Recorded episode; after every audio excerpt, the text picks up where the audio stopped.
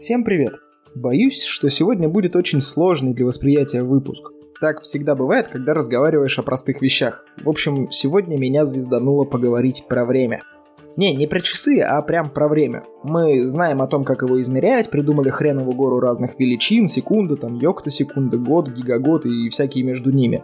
Но я не помню, чтобы в школе мне дали понимание того, что, блин, такое это ваше время.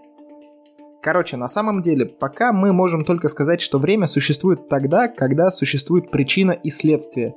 Мы не знаем, есть ли время в системе, в которой не происходит ничего, и в которой это ничего не становится причиной чего-то там. Нихуя не понял. Ну, очень интересно. Честно сказать, я подвержен самообману, и мне нужна ваша помощь. Когда-то давно, лет пять назад, а то и больше, я читал об одном эксперименте. Суть в том, что брали две системы квантово запутанных частиц и внутрь одной вмешивали наблюдателя, а вот в другую не добавляли. И вот в той системе, в которой наблюдатель, так скажем, снаружи, никаких процессов не происходило. Стазис. Время остановилось. А в другой что-то кипит, шебуршит, в общем, все течет, время есть, причины и следствия есть на лицо.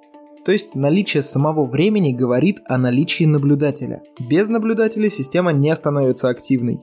Так вот, когда я готовил выпуск, я пару дней потратил на то, чтобы найти этот эксперимент. Никак, ребят.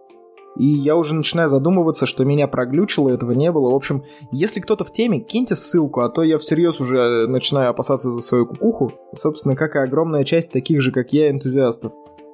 Итак, понятно? Если есть причины и следствия, значит однозначно есть время. Причем с самого начала есть время. С причины, а не со следствия.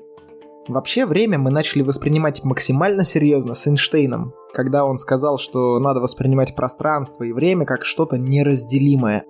Он, конечно, не сам до этого дошел, а подсмотрел идею у гигантов мысли, которые говорили это раньше, но не суть.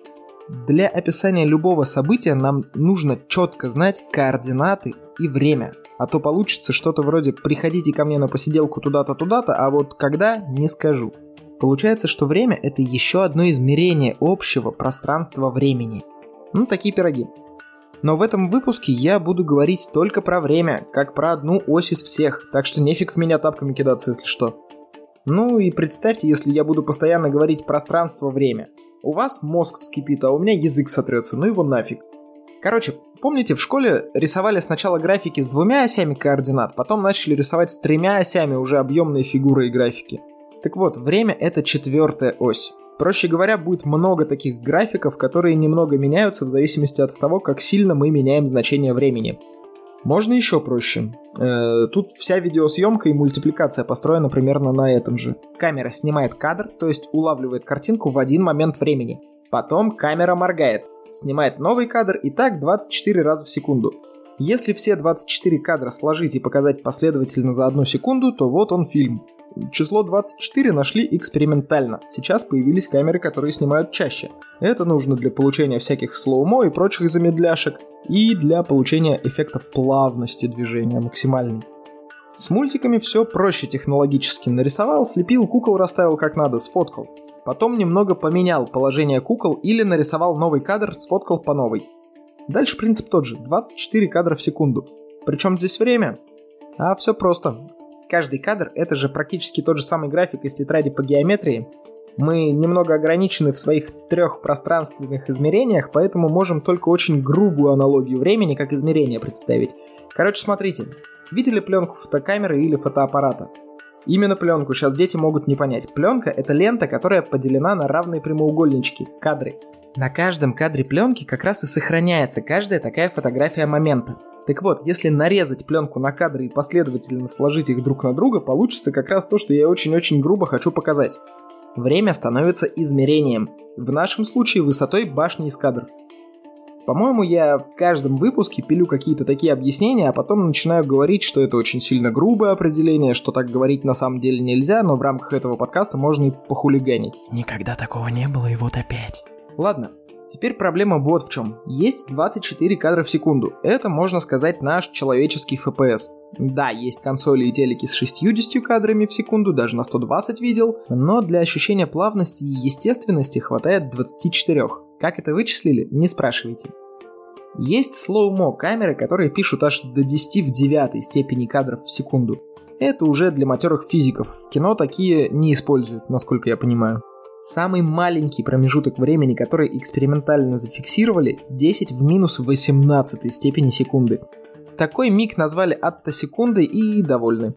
Так вот, насколько вообще мало может быть изменение времени? Собственно, вопрос в том, течет ли время, так скажем, гладко, или его можно разбить на уже совсем неделимые части.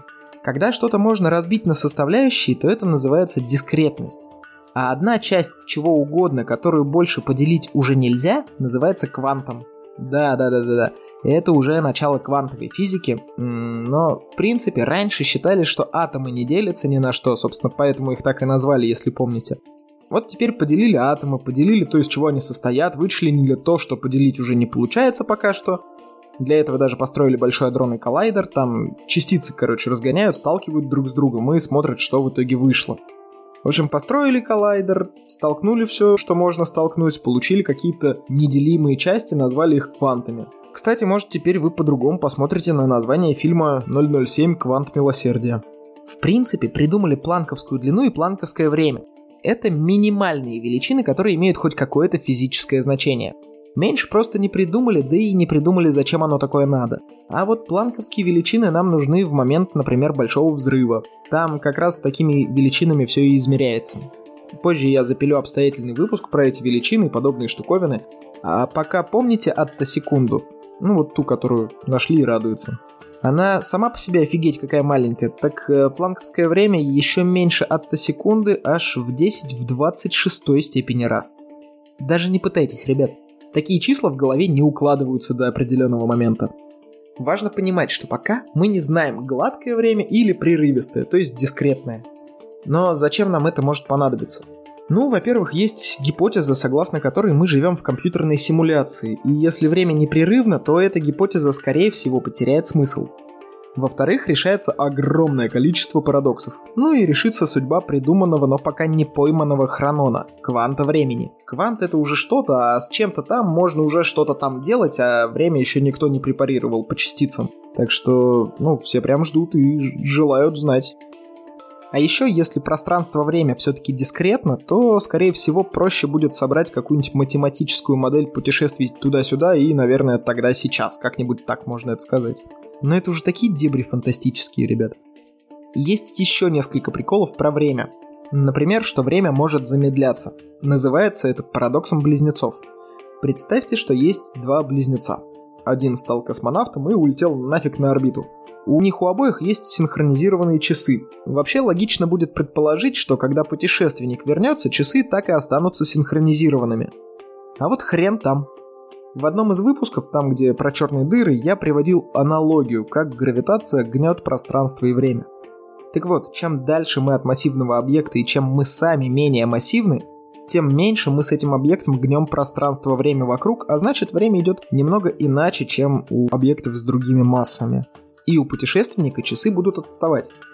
На самом деле, подобные эксперименты уже давно вышли из моды у физиков. Такую штуку даже проводили в научпоп-сериале со Стивеном Хокингом.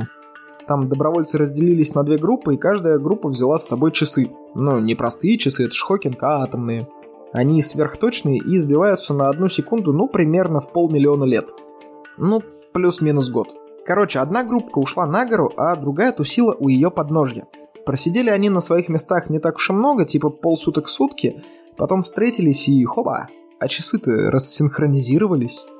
Ну, совсем немного, но приборы зафиксировали какие-то там 0, хрен десятых. Короче, мужики, объясню проще. Женщины весят меньше, как правило, поэтому время у них течет немножко дольше. Ну вот они опаздывают всегда, не обижайтесь. Чистая физика. Что еще важно знать? Ну, то, что время течет только вперед, это мы все понимаем интуитивно, а вот физики до сих пор пытаются это оспорить. Где-то мелькают заголовки типа «ученые повернули время вспять». Может, в квантовых системах и получается поменять местами причину и следствие, но пока никто не придумал способа, который бы перемещал нас во времени. Хотя возможности не отрицают. А сегодня, в завтрашний день, не все могут смотреть. Вернее, смотреть могут не только лишь все, Мало кто может это делать. Кто-то вообще придерживается мнения, что не только будущее, но и прошлое имеет много вариантов. Вот это поворот! Ну и еще вся эта богадельня начинает давать непонятные результаты в тех же районах черных дыр. Там вроде как время и пространство могут меняться местами и свойствами или что-то в этом духе. Но я еще не настолько сильно звезданулся, чтобы это понять и тем более рассказывать. Вообще, весь этот выпуск укладывается в несколько мыслей. Мысль номер раз. Любая причинно-следственная связь не может существовать без времени, и фиг его знает, нужен для этого наблюдатель или нет. Может так статься, что наблюдатели запускают время вообще. Короче, если найдете инфу, поделитесь, пожалуйста. Есть подозрение, что я что-то такое читал уже. Мысль номер два. Время – это одно из измерений пространства-времени и не может быть отделено от пространства. Мысль номер три. Хрен его знает, непрерывно время или все-таки прерывается. И мысль номер четыре. Время не везде течет одинаково, и это факт. А, да, мысль 4.1. Женское время и мужское текут по-разному, и это нормально. Собственно, на этом все. Для чего меня вообще унесло от темы космоса в какие-то дебри? Отдыхайте, ждите следующих выпусков. С вами был Роман Юдаев. Прощаюсь с вами, всем пока-пока.